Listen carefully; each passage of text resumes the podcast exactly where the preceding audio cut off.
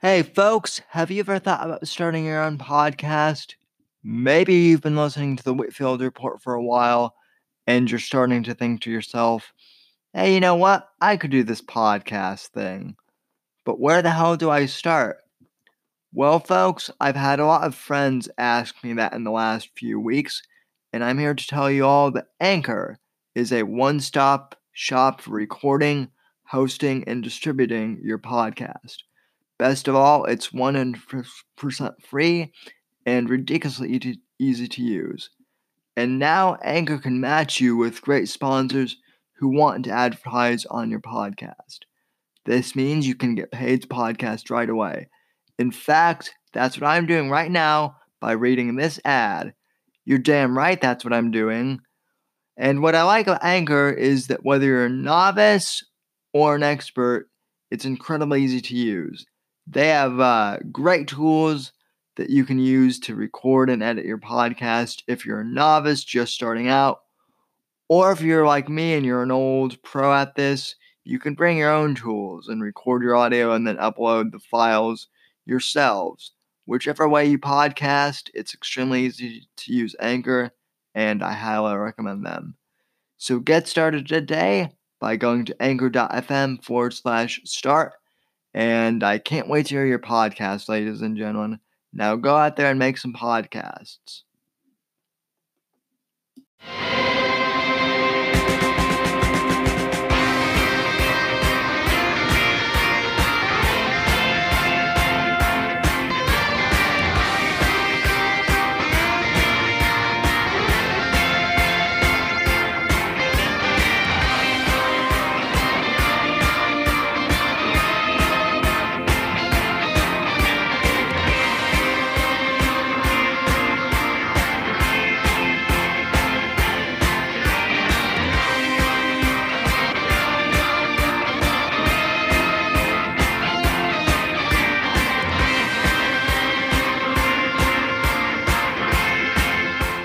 Well, good evening, everyone, and welcome to the Whitfield Report Saturday evening edition.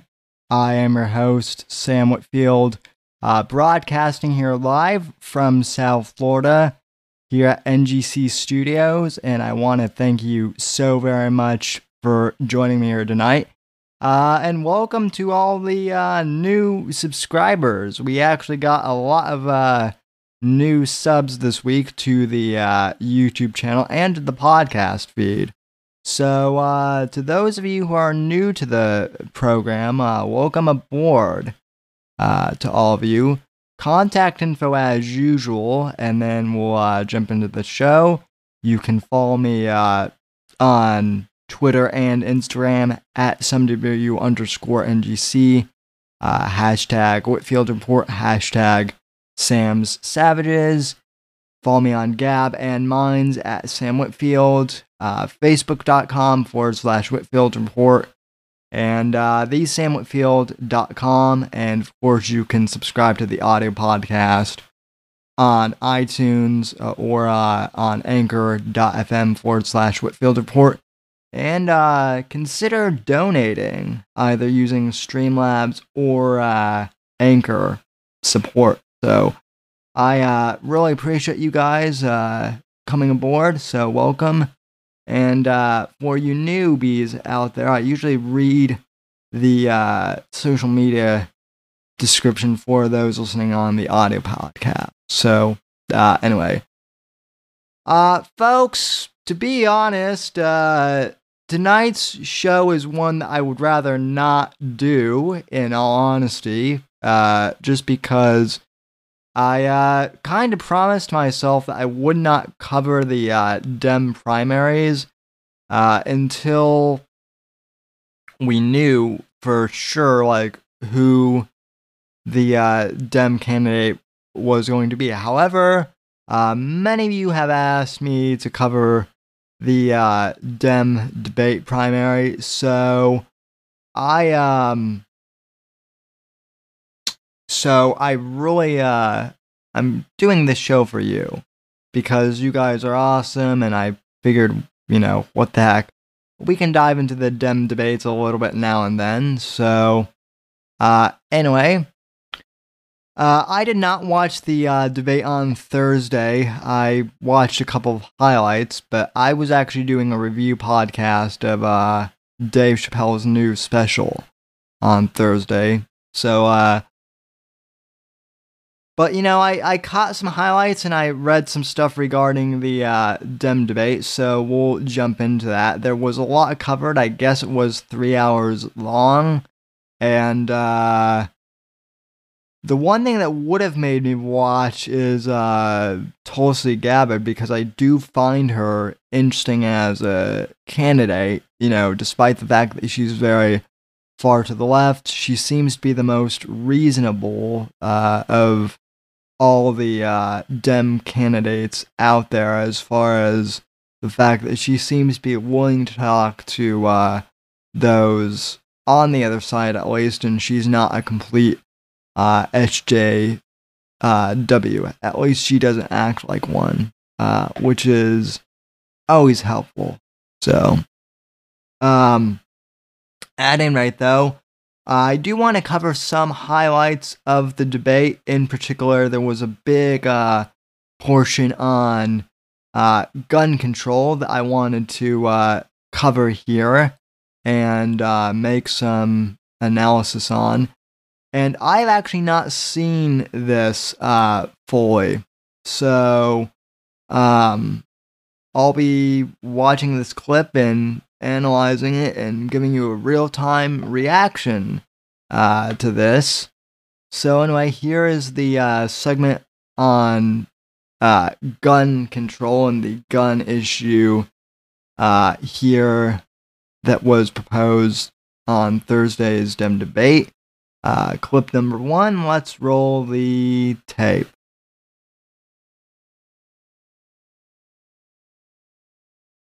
I want to turn to the deadly mass shootings here in this country. And of course, we are all mindful tonight of where we stand. We are here in Texas tonight, where 29 people have lost their lives in just the last month alone. El Paso, which we've discussed in Odessa, and I know there are survivors from El Paso right here in the hall tonight. Vice President Biden, I do want to direct this to you because we all remember Sandy Hook. 26 people died in that school, 20 of them children. Those first graders would be in eighth grade today. At the time, there was a groundswell in this country to get something done. President Obama asked you to lead the push for gun control. You have often pointed to your ability to reach across the aisle to get things done. But four months after Sandy Hook, a measure to require expanded background checks died on the Senate floor. If you couldn't get it done after Sandy Hook, why should voters give you another chance? It got done before. I'm the only one up here who's ever beat the NRA. Only one ever beat the NRA nationally. I'm the guy that brought the Brady bill into, in, the, in the focus and became law. And so that's number one. Number two, after Sandy Hook, a number of things happened. It went from a cause to a movement. Look what's happened now. Mothers, the organization, Mothers Against Violence, this, what, what, gun violence. We've seen what's happened again. Now we have all these young people marching on Washington, making sure that things are going to change. There has been a sea change. Those proposals I David Hogg, and namely the uh, you know the uh, you know Florida uh, survivors who have become uh, political props, but uh, you obviously won't mention Kyle uh, Kashuv, so.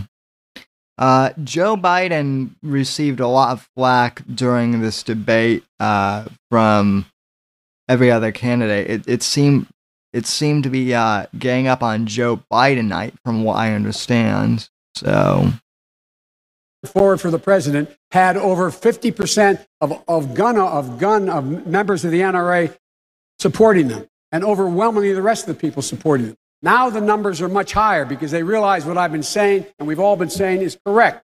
Over 90% of the American people think we have to get assault weapons off the street period. And we have to get buybacks and get them out of their basements. So, so the point is, things have changed. And uh, gut again, Uncle Joe, and to all of you guys on the uh, left out there. The the problem with uh, you know gun buybacks and gun uh, registrations and all of that is the fact that they only disarm uh, law abiding citizens, but crazy people who want to get their arm their uh, arms around guns and whatnot, uh, they will do so no matter what. If a if a person is crazy enough and insane enough to try and get like a a uh, gun to harm people, they will do it. Uh, you know, no matter what. And uh, you know, even if the uh, you know, even if your utopia did come true, which is ultimately total gun control uh, and gun confiscation, uh, knives, knife attacks, and uh, you know, uh, probably blunt instrument attacks would uh, severely increase as well. And things have changed a lot. And now what's happening is, and by the way, the way Beto handled, excuse me for saying Beto, what Congressman. That's all right. Beto's good. the way he handled what happened in his hometown is meaningful. To look in the eyes of those people, to see those kids, to understand those parents, you understand the heartache. But this we is the are ready to do this. Mr. Vice President, This is the thank you. problem. you. You did bring up assault weapons here. You did bring up assault weapons here, and many of you on this stage have talked about executive orders. Senator Harris, you have said that you would take executive action on guns within your first 100 days, including banning imports of AR 15 assault weapons. That's right. President Obama, after Sandy Hook, more than And again, this is a uh, you know common misconception that uh, you know those on the left make about guns. And I'm not even a uh, you know I don't own guns myself, but people automatically think that AR stands for uh, you know automatic weapons. It stands for Armalite uh, rifle. Not the same thing. 23 executive actions, and yet here we all are today. In recent days, former Vice President Biden has said about executive orders some really talented people are seeking the nomination. They said, I'm going to issue an executive order. Biden saying there's no constitutional authority to issue that executive order when they say, I'm going to eliminate assault weapons, saying you can't do it by executive order any more than Trump can do things when he says he can do it by executive order. Does the vice president have a point there? Some things you can, many things you can't. Let's let the senator answer.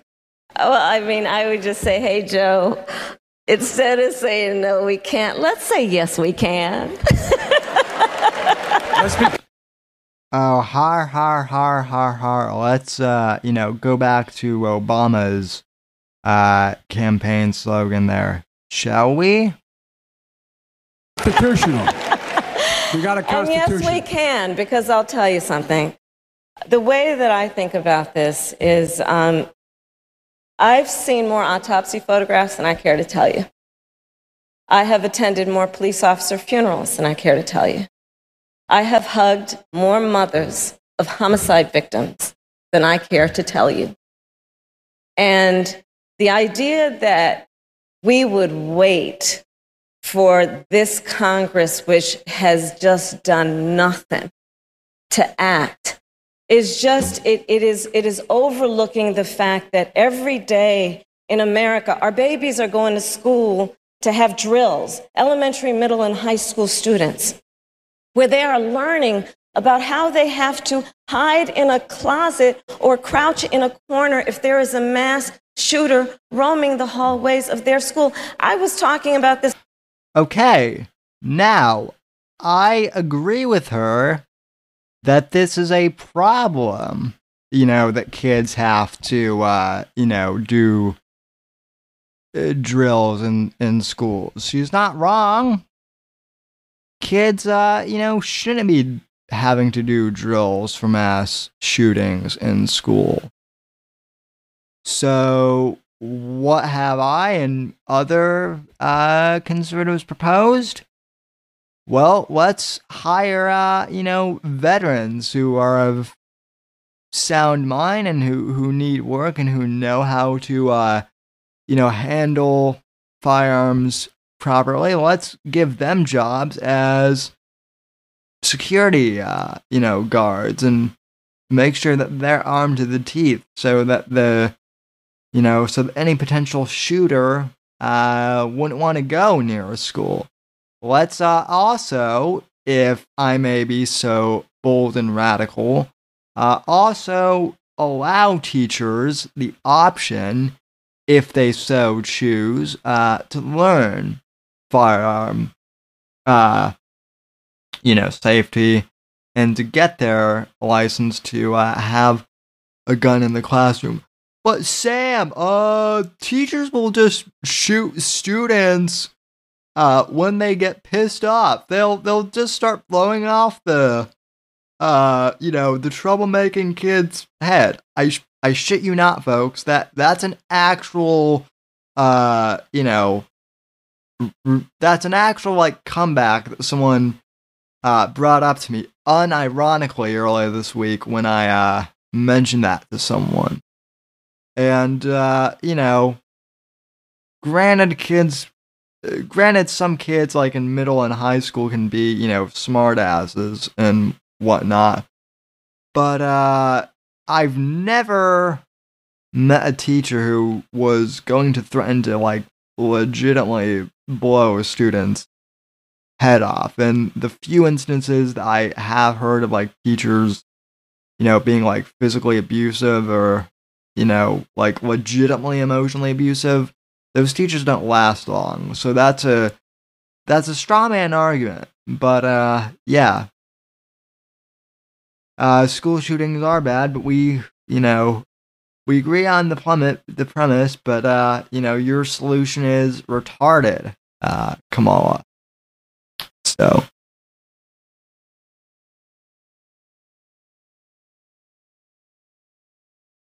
uh, one of my town halls, and, and, and, and this child, it was eight years old probably, came up to me. It was like it was a secret between the two of us. And he tugged on my jacket and he said, I had to have one of those drills. It is traumatizing our children. El Paso and Beto, God love you for standing so courageously in the midst of that tragedy. You know, people asked me in El Paso, they said, you know, because I have a long-standing record on this issue, they said, well, do you think Trump um, is responsible for what happened? And I said, well, look, I mean, obviously he didn't pull the trigger, but he's certainly been tweeting out the ammunition. Senator Harris, thank you. So, in other words, these shootings are all uh, Trump's fault. We got to get rid of the evil uh, drumster, right? Because uh, you know he he's he's radicalizing people. Okay, what's the actual evidence uh, of that? Well, as he said, that's you know causing so many of these mass shootings. Oh, that's right, he hasn't said anything. In fact, all of the shooters of, uh, you know, uh, as of late have been, uh, you know, left wing, Antifa. The one, the one guy who could even like remotely be considered, uh, you know, right wing was the mosque shooter, and to, I mean, to say that he was right wing or conservative was even that's a stretch because, I mean, he basically said that he wanted to cause division in America, that he thought that Trump was stupid. You know, and he said subscribe to PewDiePie, and that turned into a whole thing, which I may cover later in the program. But yeah, but yeah, let's let's dra- let's blame uh Drumpf, you know, Orange Man bad for all these shootings. Vice President Biden, do you still stand by what you said on an No, executive what order? What I said was the question speak to constitutional scholars. If in fact we could say, by the way, you can't own the following weapons, period. They cannot be sold anymore. Check with constitutional scholars. Now, you Mr. Vice President, John, thank you. could I tell Congressman you what you O'Rourke, I could want to do come to to you on respond? this. 100 days? I'm going to I'm going to work down the row here, but I do want to come to Congressman O'Rourke because I know this is personal to you. El Paso is your hometown. Some on this stage have suggested a voluntary buyback for guns in this country. You've gone further. You said, quote, Americans who own AR-15s and AK-47s will have to sell them to the government, all of them. You know the critics call this confiscation. Are you proposing taking away their guns, and how would this work? I am. If it's a weapon that was designed to kill people on a battlefield, if the high impact, high velocity round, when it hits your body, shreds everything inside of your body because it was designed to do that so that you would bleed to death on a battlefield and not be able to get up and kill one of our soldiers. When we see that being used against children, and in Odessa, I met the mother of a 15 year old girl who was shot by an AR 15. Mm-hmm. And that mother watched her bleed to death over the course of an hour because so many other people were shot by that AR 15 oh. in Odessa. Oh, for the love of God. Uh, uh, Beta. Beta O'Rourke.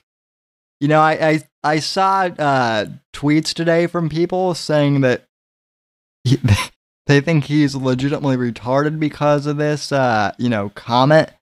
And uh, I've got to say here, folks, I, uh, I believe it. I really do uh, believe it. Good God, Alm- good God Almighty. Again, Armalite weapons are not the same as uh, fully automatic assault weapons, and uh, you know, basically, uh, you're going to become a a tyrant in order to uh, you know get guns taken away. So good for you, Beto. Good for you in Midland, there weren't enough ambulances to get to them in time. Hell yes, we're going to take your AR 15, your AK 47. We're not going to allow it to be used against our fellow Americans anymore. Congressman, thank you. Uh, no, you're not. In the, uh, in the famous words of the, uh, great, uh, Charlton Heston, uh, out of my, uh, cold, dead hand. I want to say this. I'm listening to the people of this country. The day after I proposed doing that, I went to a gun show in Conway, Arkansas, to meet with those who are selling AR 15s and AK 47s and those who are buying those weapons. And you might be surprised, there was some common ground there. Folks who said, I would willingly give that up, cut it to pieces. I don't need this weapon to hunt to defend myself. It is a weapon of war. So let's do the right thing, but let's bring everyone. Uh, Congressman, I'd like to see some, uh, you know, footage of that. Uh, some actual documentation. I'm calling, I'm calling bullshit on this. It's, uh, it's obvious you didn't, you didn't go to to a gun show. How Give me a ticket stub, Beto. That that's all I'm a- I'm asking for. G- give me one ticket stub, and uh, you know, we'll we'll go from there. America into the conversation. Republicans, Democrats, gun owners, and non-gun owners alike. I make a point? Congressman, thank you. I, I want to bring in Senator Klobuchar on this because you've often talked about your uncle and the proud hunters back home in Minnesota. So I wanted to get your response to Congressman O'Rourke tonight. Where do you stand on mandatory gun buybacks? I so appreciate what the congressman's been doing, and I want to remind people. Again, these Dems always miss the point with uh, the Second Amendment. It's not just about hunting and uh, whatnot. In fact, it's not about hunting at all. It's about uh, self defense and uh, protection from criminals. Uh, and most importantly, the reason why the founders wrote in the uh, Second Amendment was uh, protection from government tyranny and from uh, tyrannical acts like uh, Beto is proposing uh, on this debate stage. Here, that what unites us is so much bigger than what divides us. Everyone up here favors an assault weapon ban. Everyone up here favors magazine limitations, which, by the way, would have made a huge difference if that was in place in El Paso in that store where all those ordinary people showed such extraordinary courage. And certainly in Dayton, Ohio, where in 30 seconds, one man guns down innocent people. The cops. But wait, wait, wait, wait, wait. The uh the guns were already banned from the uh, Walmart in El Paso. Walmart doesn't allow firearms, uh, you know, in their store stores. They they didn't when this happened, so uh, you know your your argument is invalid.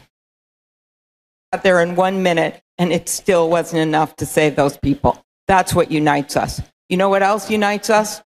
And I'll tell you this what unites us is that right now, on Mitch McConnell's desk are three bills universal background checks, closing the Charleston loophole, and passing my bill to make sure that domestic abusers don't get AK 47. Senator so Klobuchar. we want to get something done.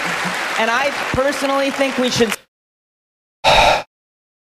Okay, the problem with that then is uh, these days, you know, domestic domestic abusers. If if you have like a if you have a criminal record record and you've been to jail and you've been locked up, it's hard as hell to get your uh, hands on a gun legal in legal anyway.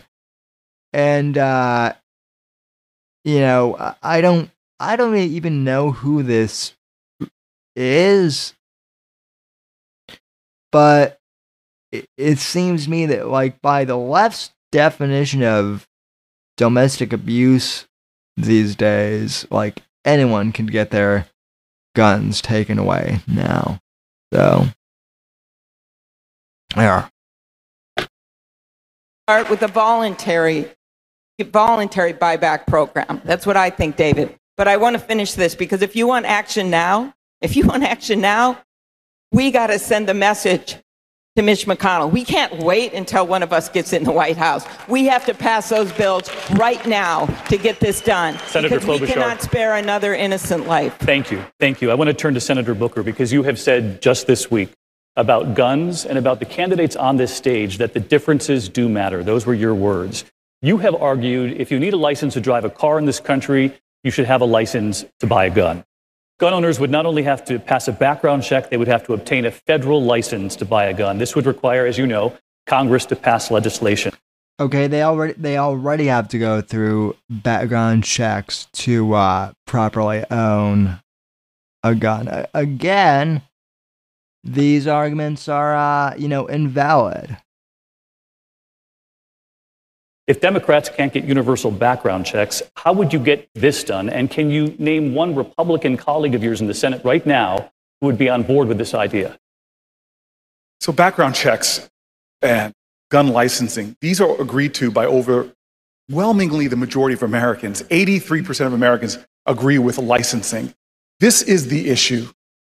Look, I grew up in the suburbs. It was about 20 years ago that I came out of my home when I moved to inner city Newark, New Jersey, and witnessed the aftermath of a shooting. It's one of the reasons why shooting after shooting after shooting in neighborhoods like mine for decades, this has been a crisis for me. It's why I was the first person to come out for gun licensing.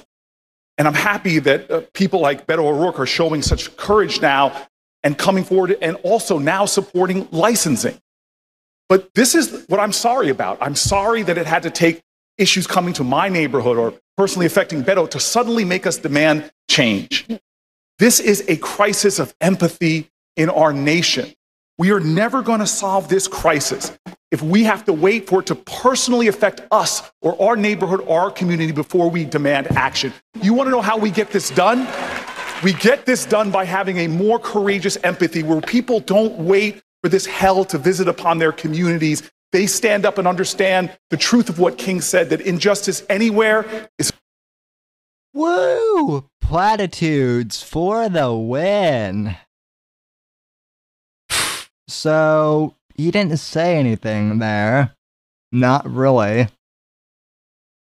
threat to justice everywhere. Quick- I will lead change on this issue because I have seen what the carnage creates in communities like mine because we forget national shootings, these, these mass shootings are tragedies, but the majority of the homicide victims come from neighborhoods like mine. Nobody has ascended to the White House that will bring more personal passion on this issue. I will fight this and bring a fight to the NRA and the corporate gun lobby like they have never seen before. Okay, and the problem with Cory Booker is he wants to like pretend that he's that he's from the hood, dog, and he's got, you know, street cred and whatnot. But the thing it is, he's a rich kid who granted he didn't move to the to the hood uh, you know, later on, but the problem in uh, you know, in areas like he's talking about isn't a gun problem, it's a gang problem. And, uh, you know, police officers have wanted to, you know, in, institute, you know, stop and frisk in other areas, just like in Giuliani's New York. Like the the Republicans have, uh, you know, actually initiated uh, proposals to stop gang violence. And like I just mentioned, it worked in Giuliani's New York. But uh, the Dems don't want to go for that. So, say la vie, I guess. Booker, thank you. A quick follow up, though, because Americans watching tonight know the reality of Congress in Washington. I asked, do you have a Republican colleague in the Senate who would be on board with this idea to get this done? You know, if, if that was the attitude when Strom Thurmond had the longest filibuster ever on civil rights, if it was this idea that we can't get it done because of the situation in the Senate, I'm looking to lead a movement. The number one reason why governments are formed is to protect the citizenry. Think about this. We have had more people die due to gun violence in my lifetime than every single war in this country combined from the Revolutionary War till now. This is not a side issue to me. It is a central issue to me. That is the kind of fight because the majority of homicide victims, we have a mass shooting every single day in communities like mine. We must awaken a more courageous empathy in this country so that we stand together and fight together and overwhelm those Republicans who are not even representing their constituency. Because the majority of Americans, the majority of gun owners agree with me, not the corporate gun lobby. It is time for a movement on this issue, and I will lead it. Senator Go Booker, thank you. Senator Warren, I want to come to you next because you have actually said in recent. So, uh, again, uh, did Booker say anything substantial? Did he actually propose anything that would work? No. Not one bit. Not one bit at all. So, and and by the way, for those of you live chatting, I I, I can see the chat, and I will get to your uh, comments here. I I I want to get through uh, this clip at least before I take a uh, you know a quick break to kind of uh, you know look through the chat somewhat and see what you guys are saying. Uh, but and by the way, uh, you can you can donate uh, as always streamlabs.com forward slash uh, the Whitfield report. I don't have text to speech uh, enabled on here uh, yet, but if you guys do uh, want to have Streamlabs, I have it on my phone so I can read those. Is that there are things you can get done with Republicans in the Senate. What can you get done on gun control? So Let's start by framing the problem the right way. We have a gun violence problem in this country. The mass shootings are terrible, but they get all the headlines. Children die every day on streets, in neighborhoods, on playgrounds. People die from violence, from suicide and domestic abuse. We have a gun violence problem in this country, and we agree on many steps we could take to fix it. My view on this is we're going to not, it's not going to be one and done on this. We're going to do it and we're going to have to do it again and we're going to have to come back some more until we cut the number of gun deaths in this country significantly. But here's the deal the question we need to ask is when we've got this much support. Okay, so I will give Elizabeth Warren this. Uh, and, you know, I'm not like agreeing w- with her but uh, at least, at least she does acknowledge that, like, you know, part of the part of the gun violence statistics are suicides. You know, at, at least she did count suicide as a uh, statistic in this case. So I wouldn't say good for her for bringing that up, but I mean, at least she acknowledged it. That's better than a lot of her colleagues on stage have done. Across the country, 90% of Americans want to see us do, I like registration, uh, want to see us do background checks, want to get us. The way she said, I like registration, is also the same way she said uh, in that one uh, Facebook live stream that she likes beer too. Just very, uh, you know, automated in the way she said it. And, uh, you know, I like beer and I like uh, gun registration too.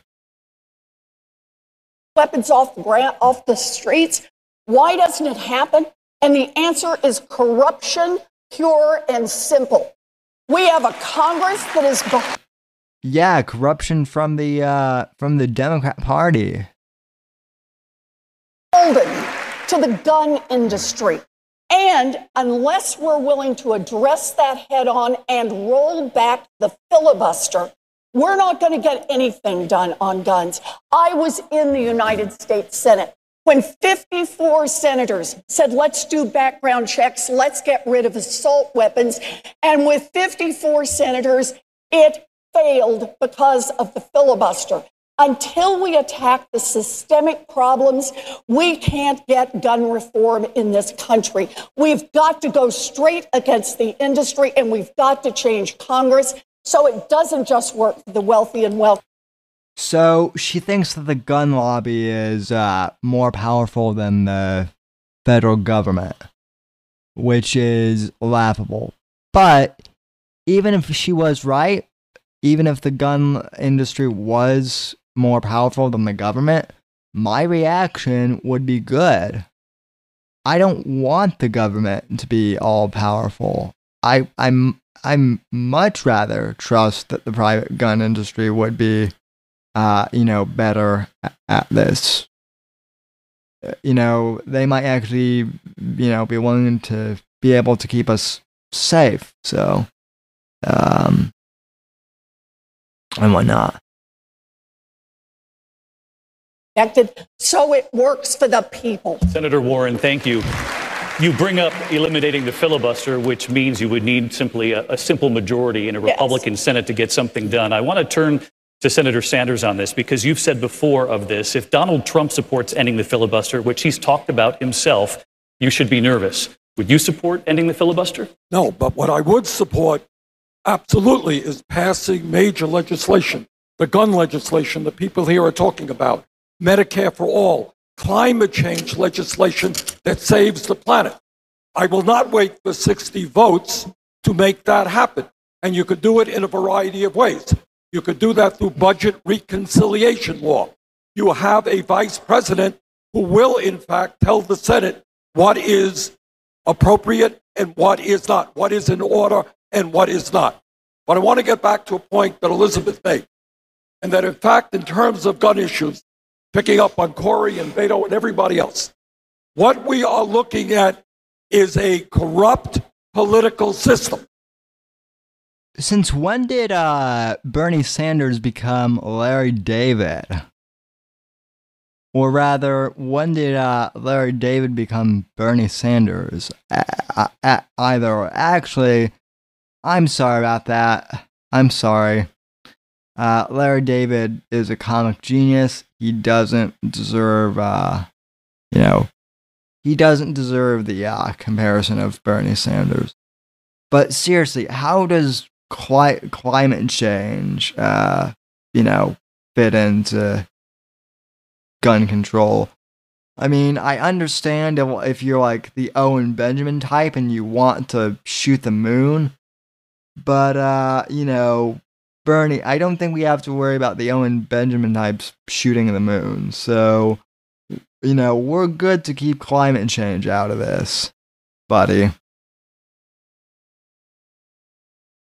And that means whether it is the drug companies or the insurance companies or the fossil fuel industry determining what's happening in Washington, or in this case, you got an NRA, which has intimidated the President of the United States and the Republican leadership. I am proud. I am proud that year after year I had an F rating from the NRA. And as president, I will not be intimidated by the NRA. Senator Sanders, thank you. So the NRA is apparently, uh, you know, intimidating uh, of the president. The the way Bernie Sanders makes the NRA sound, he makes them sound like, uh, you know, the the crew from Goodfellas. It's uh, it would almost be hilarious if uh, it weren't so sad. Uh, bu- bu- bu- okay. So, uh, as promised, uh, I will take a break to, I will take like a brief, uh, break here, quote unquote, to read through some of the comments and check in and see who's, uh, here. As always, if you would like to, uh, support the channel, uh, streamlabs.com forward slash the Whitfield Report for one time, uh, you know, donations, uh, anchor.fm forward slash uh, Whitfield Report to support the podcast on a monthly basis, and uh, paypal.me forward slash Whitfield pod. Um, so one step too far. What's good, uh, Sam? Well, you know, unfortunately, one step I'm having to slog through all this. So, uh, oh, Fat Keck Boy, uh, mentioned that he donated, uh, basic attention, uh, currency. So, uh, I'll I'll get I'll get to that at the end of the show too. By the way, I I've I've forgotten to mention that the past couple of uh, episodes. But uh, Fat Keck Boy uh, mentioned if the Dems had brains and sense, Tulsi would be the nominee. Uh, okay. Uh, Kevin, if this is the Kevin who I think it is, says uh, I keep noticing they do not offer any specific solutions. All they talk about is unity and diversity and uh, change. It's absurd. And uh, yeah, like I said, this whole thing is, uh, you know, it's uh, all platitudes here, folks. Nothing of uh, substance. So, uh, also, Evil Eric is in the house, so welcome, Evil Eric. So, uh, yeah, we're just slogging through the, uh, we're just slogging through some of the Dem debate crap. Uh, you know, title of the stream, Dem debate BS review. So, uh, let's see.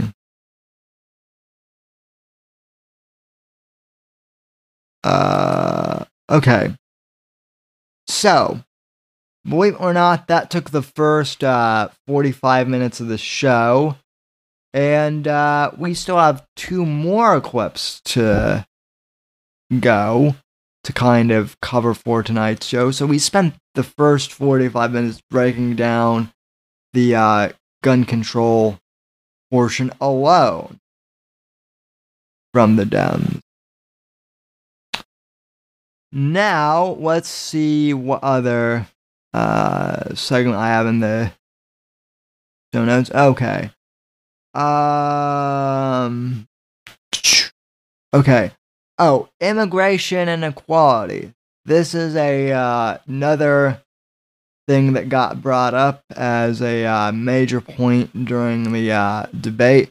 And again, folks, as I mentioned before, I actually didn't watch the uh, Dem debate live on Thursday, so you guys are uh, seeing and hearing my live unedited reaction to this.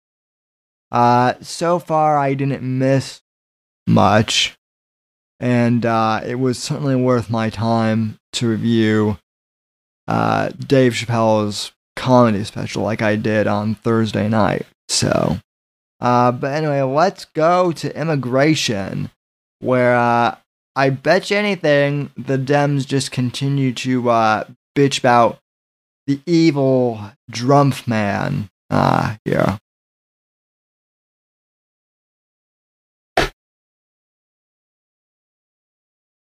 Only a few weeks ago, the deadliest massacre of Latinos, Latinos in modern U.S. history happened in this state, in El Paso.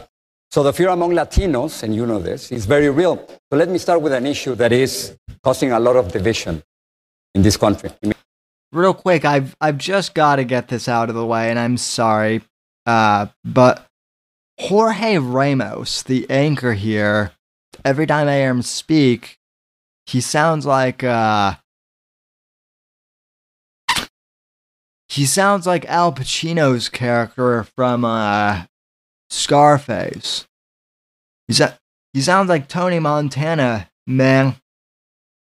I'm gonna take your guns away, man. I'm gonna ally myself with the Democrats, man, and we're gonna take your guns away, man. So,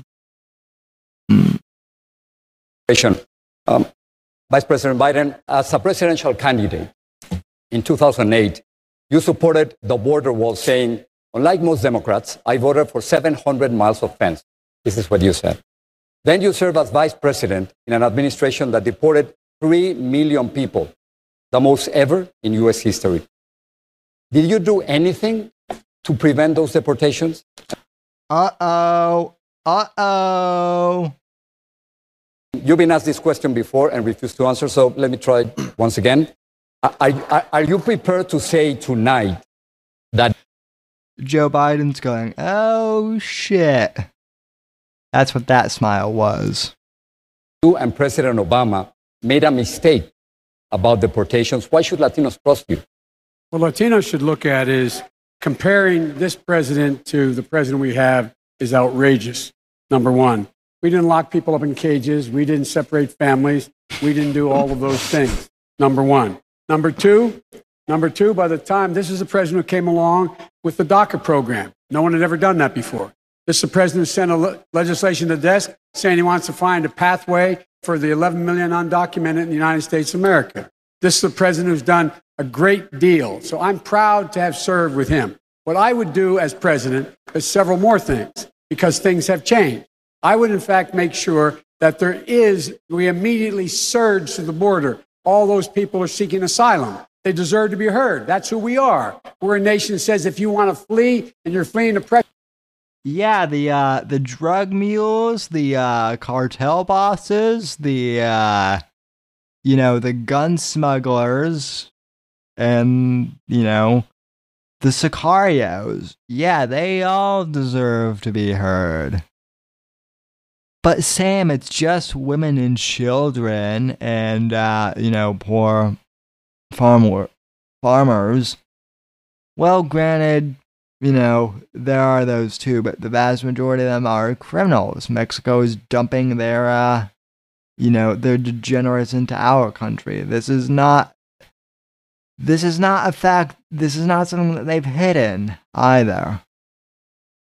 You should come. I would change the order that the president just changed, saying women who were being beaten and abused could no longer claim that as a reason for asylum. And by the way, retrospectively, you know, the 25th anniversary of the Violence Against Women Act is up. The Republican Congress has not reauthorized it. Let's put pressure on them to pass the Violence Against Women Act now. But then yeah, but. You, you, didn't answer the question. Well, the question I, I is, did, did you make a no? Did you make a mistake with those deportations?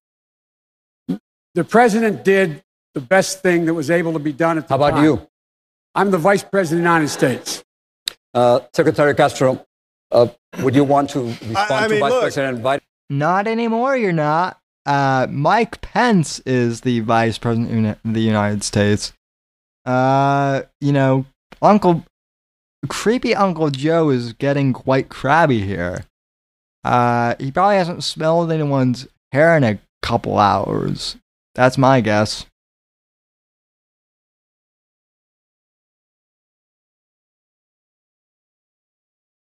No, and, and let, let, me put this in context because uh, your party controlled the White House and Congress in 2009 and didn't pass immigration reform. And this broke a promise made by President Barack Obama to Latinos.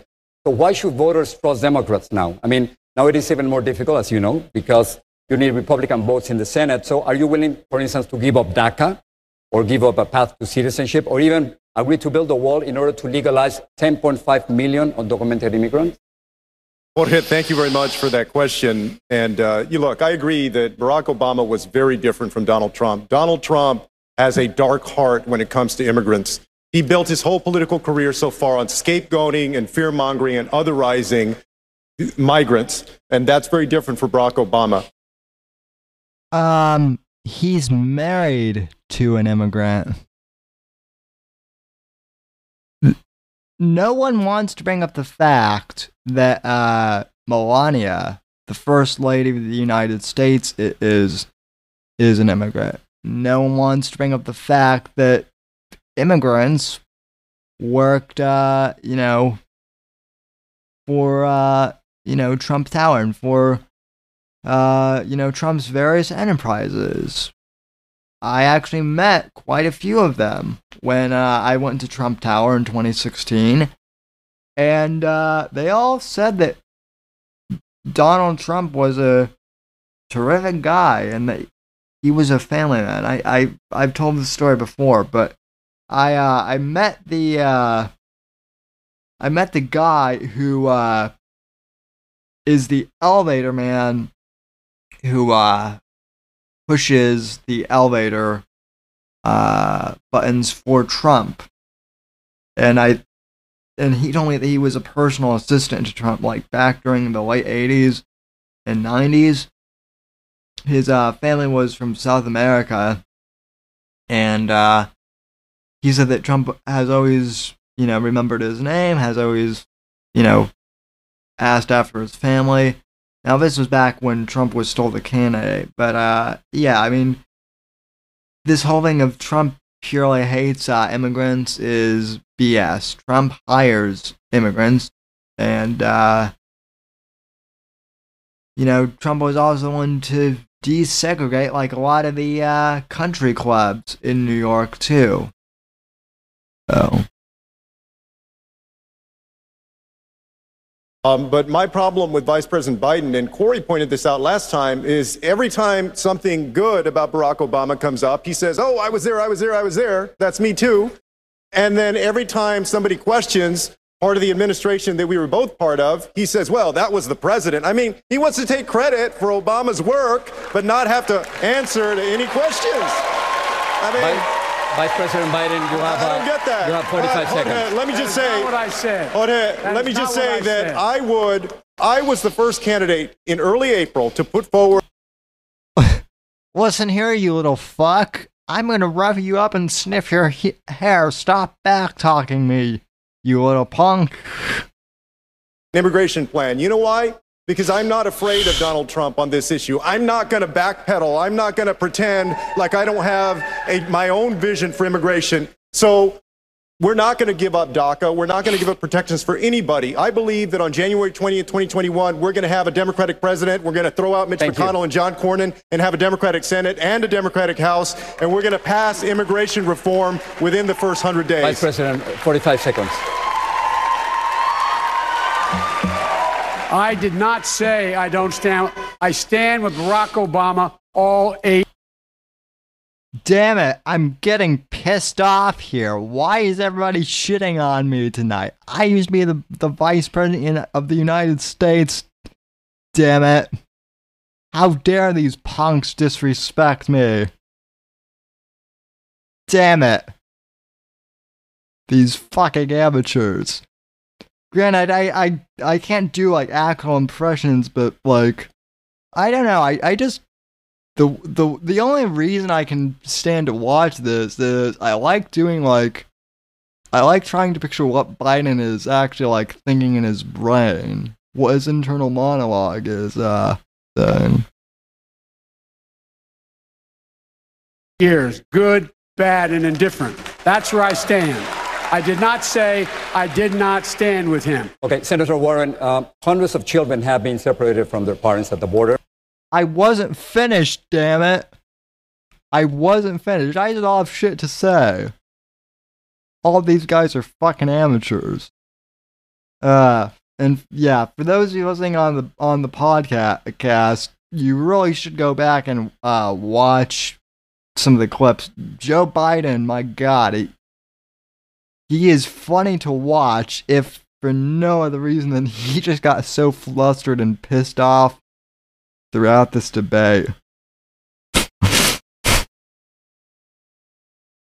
uh. And recently in Mississippi, we saw the largest immigration rate in a decade. You want to replace ICE, the agency in charge of rounding up undocumented immigrants. So, how would you deal with the millions of immigrants who arrive legally but overstay their visas? And how would you stop hundreds of thousands of Central Americans Okay, arriving legally but overstaying your visa, like I hate to break it to you, Jorge, but that is still illegal. Uh, well, I guess it becomes illegal. That that doesn't really, you know, semant. At the end of the day, it's all semantics. So, oh yeah, and and by the way, I I agree. Evil Eric in the chat goes, if we had to pick one, I would still pick Biden. Oh yeah, so would I. Um.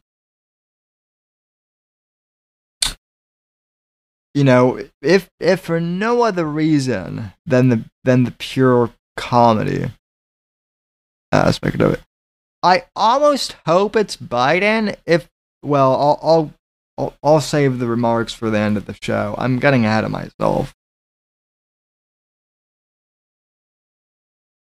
Want to migrate to the U.S. Well, I start with a statement of principles, and that is in this country, Immigration does not make us weaker, immigration makes us stronger. I want to see us. Ex- Diversity is our greatest strength.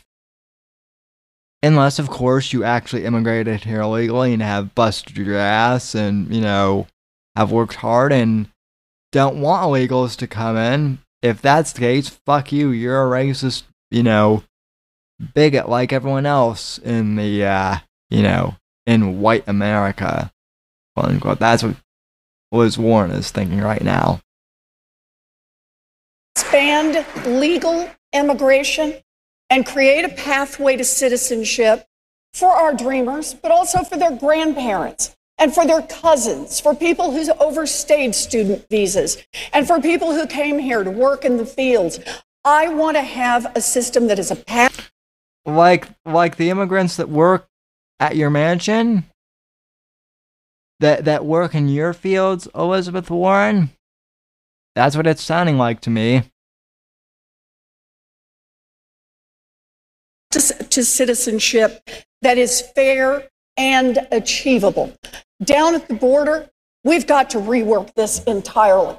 A system right now that cannot tell the difference in the threat posed by a terrorist, a criminal, and a 12 year old girl is not a system that is keeping us safer and it is not serving our values. Okay, that's another straw man argument that they bring up. I mean, obviously, ICE ICE is differentiating, okay? They're they're not locking kids up with uh, you know, with uh drug dealers at the border. But the fact that they that she brings that up actually kind of proves our point that yeah, we do have a lot of drug cartel people coming over. But yet, but no, we're not locking twelve-year-old girls up with uh, cartel mem- members. Now, a lot of them are bringing like you know, twelve-year-old girls uh, teenage girls mules over to smuggle drugs. That is happening. They won't bring that up when it comes to immigration. They never do. But I digress. We we need I want to add one more part on this because I think we have to look at all the pieces. Why do we have a crisis at the border? In no small part because we have withdrawn the drug war. Oh wait, no, that's that that wasn't what you were gonna say. You you weren't gonna say the drug war, even though that is a you know that pretty much is like a big part of the reason. But no, no on the drug war, Lizzie. Okay, let's let's continue. Help from people in Central America who are suffering. We need to restore that help. We need to help establish and reestablish the rule of law so that people don't feel like they have to flee for their lives. We have a crisis that Donald Trump has created and hopes to profit from politically. We have to. Okay, no, no, no. Trump did not create the. Uh, Trump did not create the the the drug war, the crisis on the border. Are you insane? The the drug crisis and the and the border crisis has been around has been around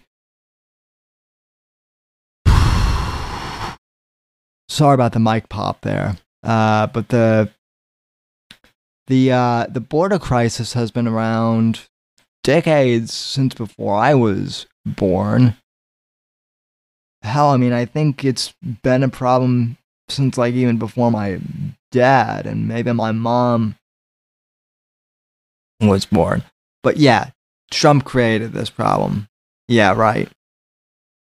The courage to stand up and fight back. Mr. Yang, it is true that in the last few years we have seen the most severe anti immigrant measures, from putting kids in cages to limiting asylum for people fleeing gangs and domestic. Yang Gang, folks. Yang Gang. Violence. But it is also true that about 1 million immigrants enter the U.S. legally every year. So, are you willing to raise the number of legal immigrants from 1 million to 2 million per year? And should there be a merit system, as President Trump wants? So, yeah, oh, I'm My- sorry. Did you ask me or? Mr. That was Yang. me. Already said it. Okay. sorry. My, my father grew up on a peanut farm in Asia with no floor, and now his son is running for president. That is the immigration story that we have to be able to share with the American people. If you look at our history, almost half of Fortune 500 companies were founded by their immigrants or children of immigrants, and rates of business formation are much all who came over illegally. Like they, they keep missing this point. We're not against immigrants. We're against the ones that come over illegally. The the ones hopping the border more often than not are not the ones uh, coming over with entrepreneurial ideas. They're they're not. Uh, you know, unless it's illicit that's like the only form of entrepreneurism that's coming across the border usually. So it, it's not really even like entrepreneurial, it's a criminal enterprise.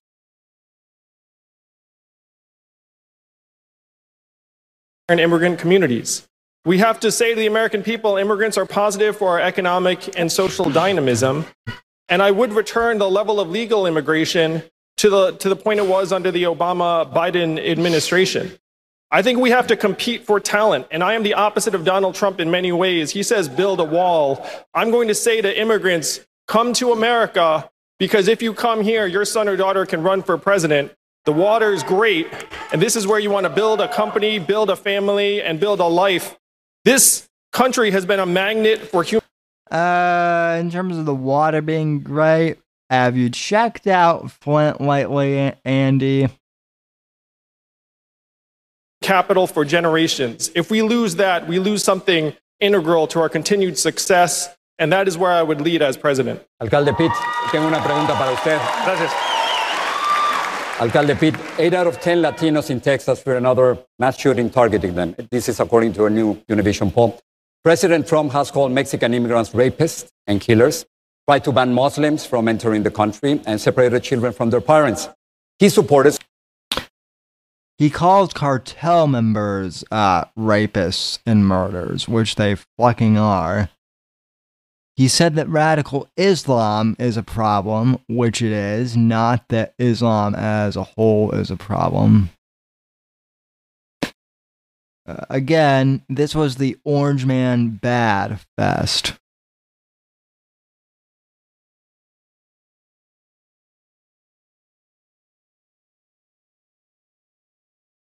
Chanted, build a wall and send her back.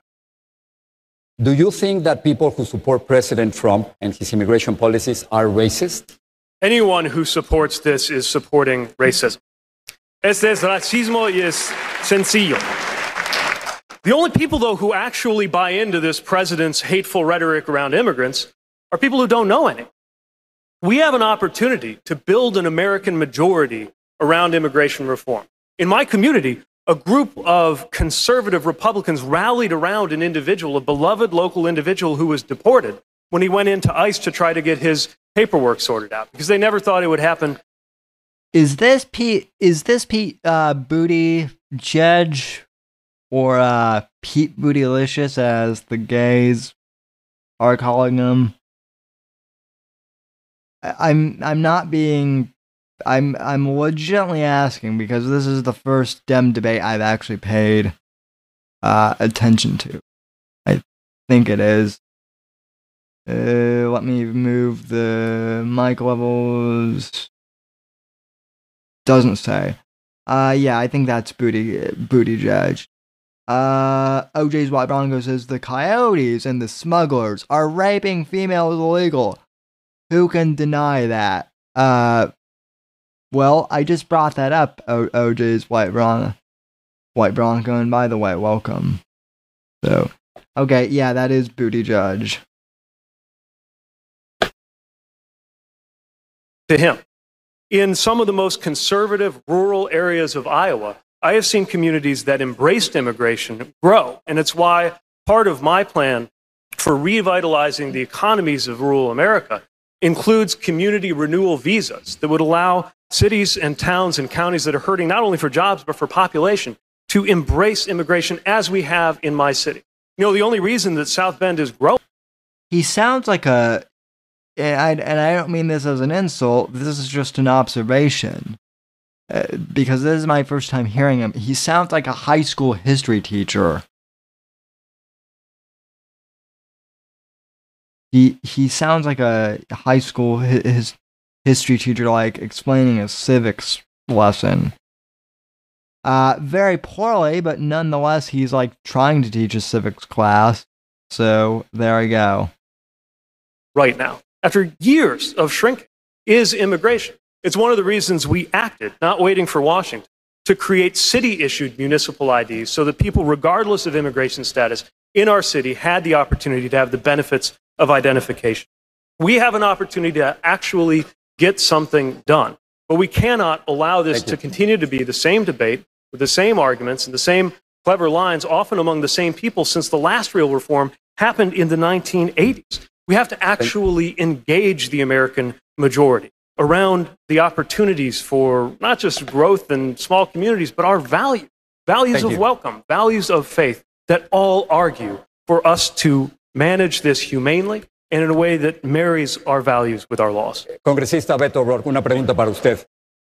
Um, in an interview eight months ago, you were asked what to do with the so-called overstayers, people who come with a visa and then stay. And you said, I don't know. Uh, do you have an answer now? I do. And, and if you read the rest of that article in the Washington Post, I talked about harmonizing our entry exit system with Mexico in the same way that we do with Canada. I think that could help us to keep a handle on Beto Beto O'Rourke, by the way, I, I meant I meant to bring this up earlier. Beto O'Rourke is the guy from high school who uh, has like a guitar, and uh, he pretends to be oblivious that he's good looking, but he's secretly trying to steal your girl, and uh, you know, everyone knows it he's going to deny, deny that he's trying to steal your girl, but like everyone knows. So, dude, I like want, I just want immigrants to come over, uh, bro, and just like they can totally just like bro out here, dude. You know, like we can just be total bros with the uh immigrants, dude. Everything is cool. So, uh, that's that's Beto for you. to overstays. But I think the larger question that we're trying to get at is how do we rewrite this country's immigration laws in our own image, in the image of Houston, Texas, the most diverse city in the United States of America, in the image of El Paso, Texas, one of the safest cities in the United States of America. I would really like I would I would really like to drink uh, you know IPA and uh, craft beer with some of these immigrants. Let's uh let's just do that. I'm Beto or O'Rourke and I'm running for president. Safe not despite the fact that we are a city of immigrants, safe because we are a city of immigrants. Conocemos que si queremos asegurar nuestras comunidades y nuestro país, necesitamos tratar cada persona con respeto y dignidad. Bro, I can even speak Spanish too. I'm totally going to steal your your girl by uh, speaking Spanish to her because I'm just a dude bro like that. I will lead an effort to make sure that we rewrite our immigration laws in that way. Never cage another child. Make sure that there is accountability and justice for the seven lives lost under our care and our custody, but also face the fact that Democrats and Republicans alike voted to build a wall that has produced thousands of deaths of people trying to cross to join family or to work a job, that we have been part of deporting people, hundreds of thousands just in the Obama administration alone who pose no threat to this country, breaking up their families. Democrats have to get off the back foot. We have to lead on this issue because we know it is right. Legalize America. Begin with those more than 1 million dreamers. Make them U.S. citizens right now in this, their true home country. Gracias. And extend that to their parents, their sisters, and their brothers. And ensure that we have a legal, safe, orderly system to come to this country and add to our greatness here. Thank you, George. Jorge, thank you.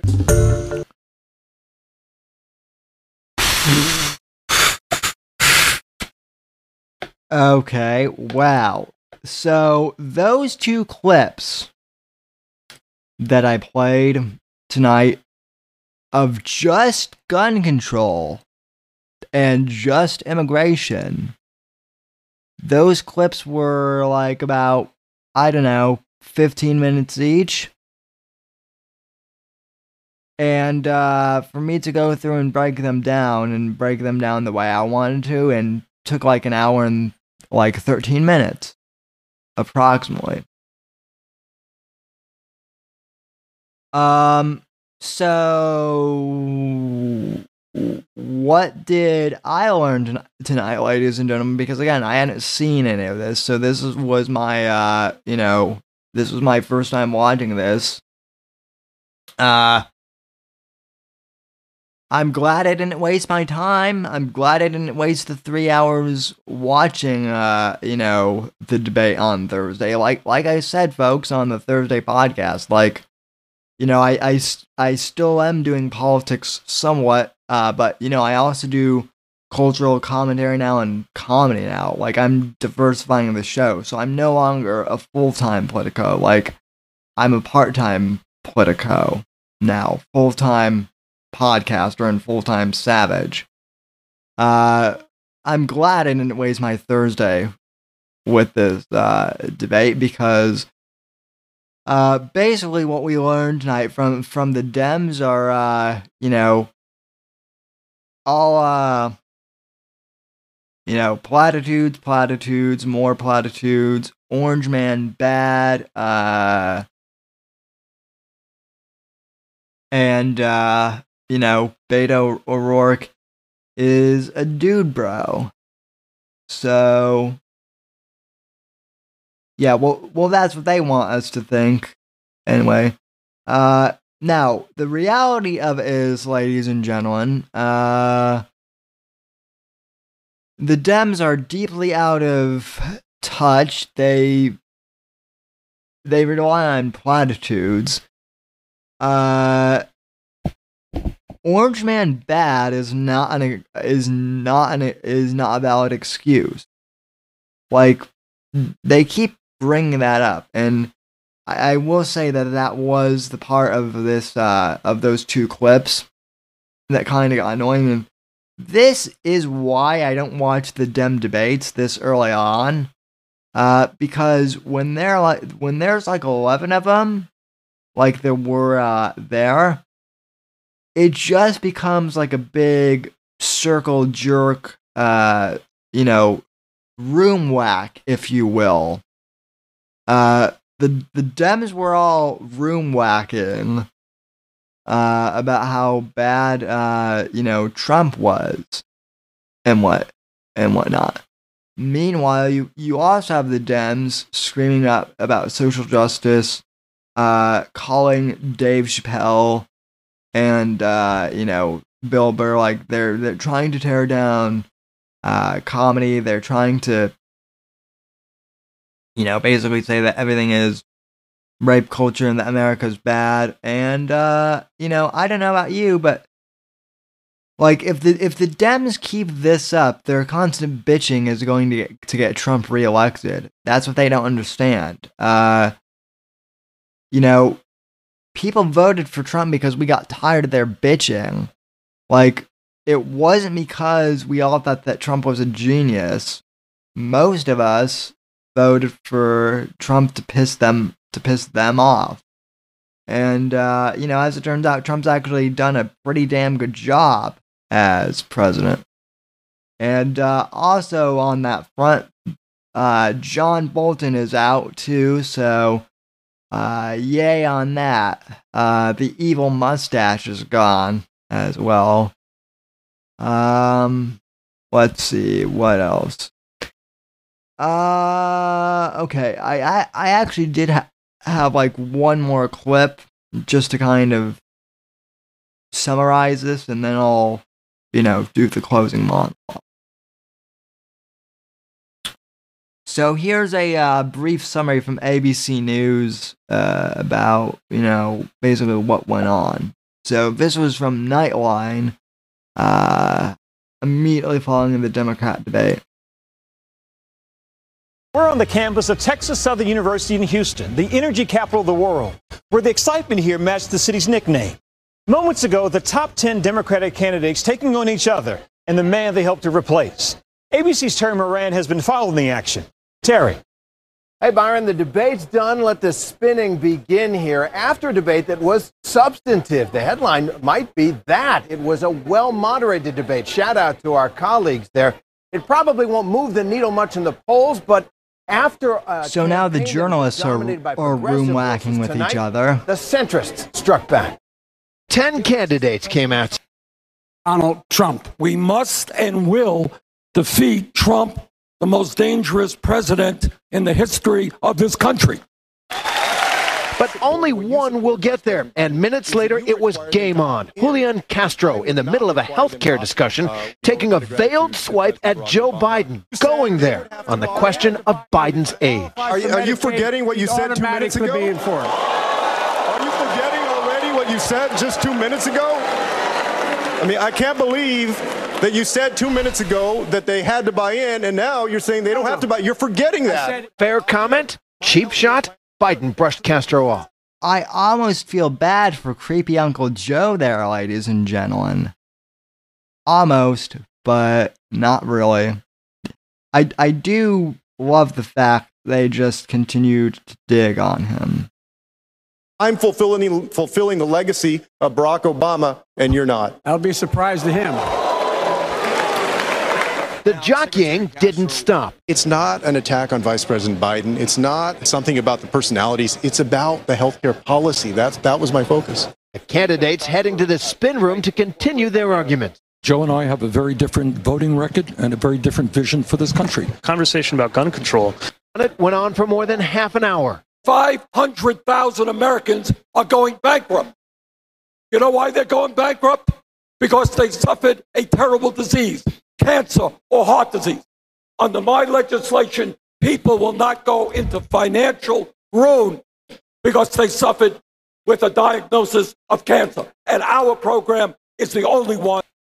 My name is Bernie Sanders, and I'm a and I'm a really bad stereotype of an old Jewish guy. Uh, people confuse me with Larry David, except I'm not as funny as Larry David or as creative as Larry David. Sam really likes Larry David in, in reality, so stop watching me and go Google Larry David after the show. That does that. Biden didn't skip a beat. I know a lot about cancer. Let me tell you something. It's personal to me. Come on. I've been there. You've been there. You know what it's like. People need help now, hope now, and do something now. Biden comes. My name is Joe Biden. And I like to sniff people's hair and, hair and yell at people like a drunken uncle. To this debate consistently leading in the polls with 27% of Democrats preferring him, followed by Sanders with 19% and Warren with 17. They took on another divisive issue, racism. We have a white supremacist in the White House, and he poses a mortal threat to people of. Okay, dude, my name is Beta O'Rourke, okay? I'm gonna try and steal your girlfriend. Because that's what guys like me do. And also, I'm going to call Donald Trump a white supremacist, even though I have no idea what that word means. And also, even though I'm white and pasty as fuck. All across this country. This discussion took place at Texas Southern University, a historically black institution. We have systemic racism that is eroding our nation from healthcare to the criminal justice system. I want to turn to the deadly mass shootings here. Everything is racist. Everything is racist in America, according to uh, Cory Booker there. Again, this nonsense is why Trump is going to, to win again in 2016. Country. Texas is still reeling from the deadly mass shootings in El Paso and Odessa last month, but many Texans are fierce defenders of the Second Amendment. All these candidates were passionate that something needs to be done. And in Odessa, I met the mother of a 15 year old girl who was shot by an AR 15. And that mother watched her bleed to death over the course of an hour because so many other people were shot by that AR 15 in Odessa and Midland. There weren't enough ambulances. Again, you don't understand what an AR actually is. It's not an automatic rifle, it's an Armalite rifle. It only fires one bullet. You don't understand that though, Be- Beto. And, uh, you know, please stop being so stupid. You're gonna piss Alan Powell off. So, and I, I like Alan. I don't want Alan to get angry. So, to get to them in time. Hell yes, we're going to take your AR 15, your AK 47. We're not going to allow it to be used. Alan Powell in the chat goes, Beto is right nimmer. Ah, yeah. So. fellow Americans anymore. People asked me in El Paso, do you think Trump um, is responsible for what happened? And I said, well, look, I mean, obviously he didn't pull the trigger, but he's certainly been tweeting out the ammunition. If you want action now. Again, Kamala. Uh, evidence for this? No. Okay. We got to send a message to Mitch McConnell. We can't wait until one of us gets in the White House. We have to pass those bills right now. Another issue front and center in Texas immigration and the policies of the Trump administration. All those people are seeking asylum. They deserve to be heard. That's who we are. Now, did you make a mistake with those deportations? The president did the best thing that was able to be done at the time. How about time. you? I'm the vice president of the United States. And I'm pissed off that you're even asking me that question, you you spick prick. I'm Joe Biden, damn it. I demand respect. One of those on the periphery, Andrew Yang, tried a different tactic. to get Yang gang. I'm going to do something unprecedented tonight. My campaign will now give a freedom dividend of $1,000 a month for an entire year to 10 American families. Someone watching this at home right now. But Oh, wait, wait, wait. Holy shit. So, wait, hold on. I thought this was a meme. But you, wait, he actually said that? This wasn't a meme? Yeah, oh my god. I, hang on a sec. I've gotta, I've gotta rewind that.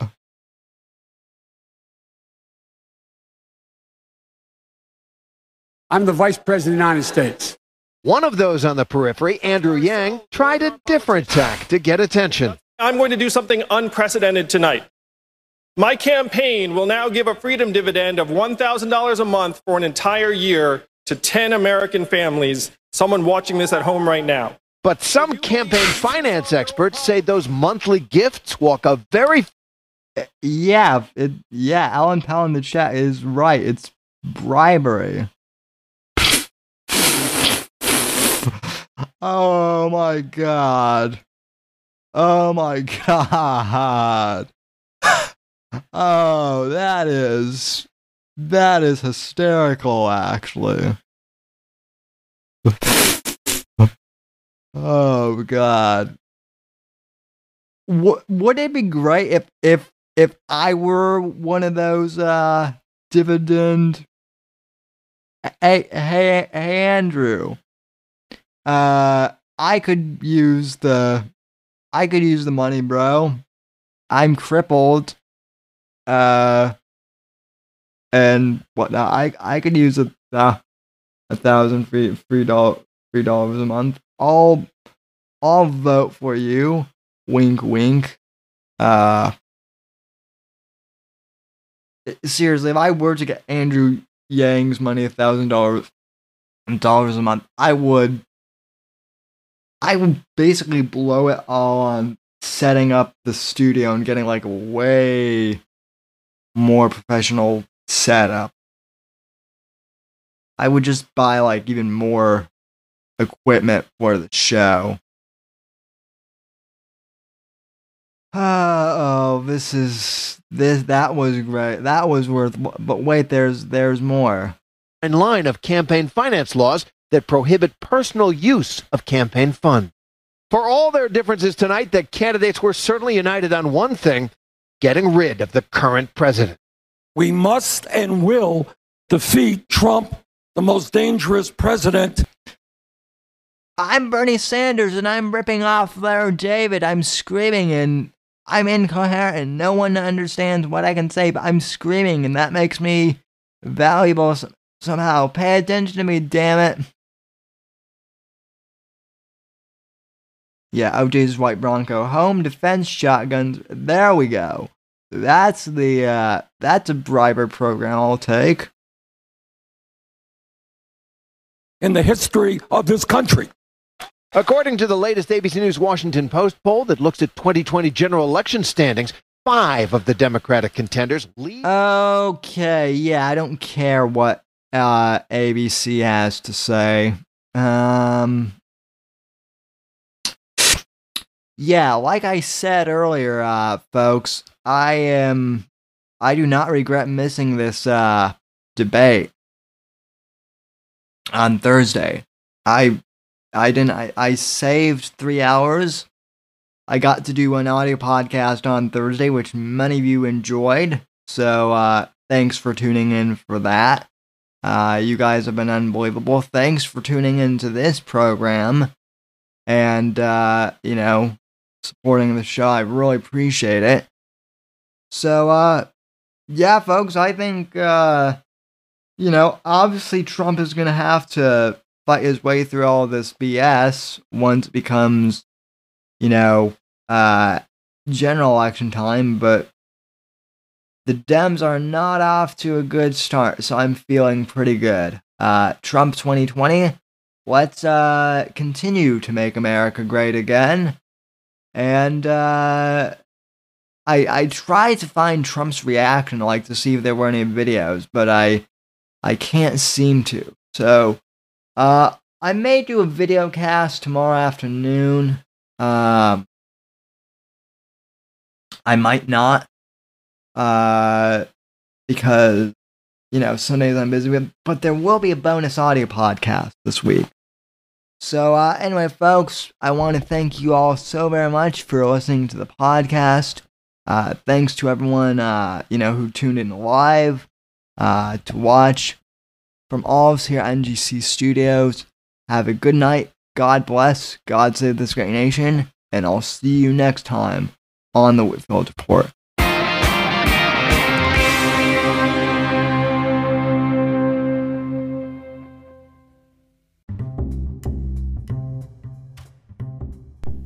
Hey there, folks! If you've made it this far to the end of the podcast, I'd like to thank you very much for listening to the show. You are the ones that make it possible for me to uh, make an income from podcasting, and I greatly appreciate that just by listening to our show. You are helping us gain ad revenue. However, if you would really like to uh, help support the show, I encourage you to please donate to the podcast and become a supporter of the show. You can head over to anchor.fm forward slash Whitfield Report and click the support this podcast button and uh, choose the amount that suits you to support the show.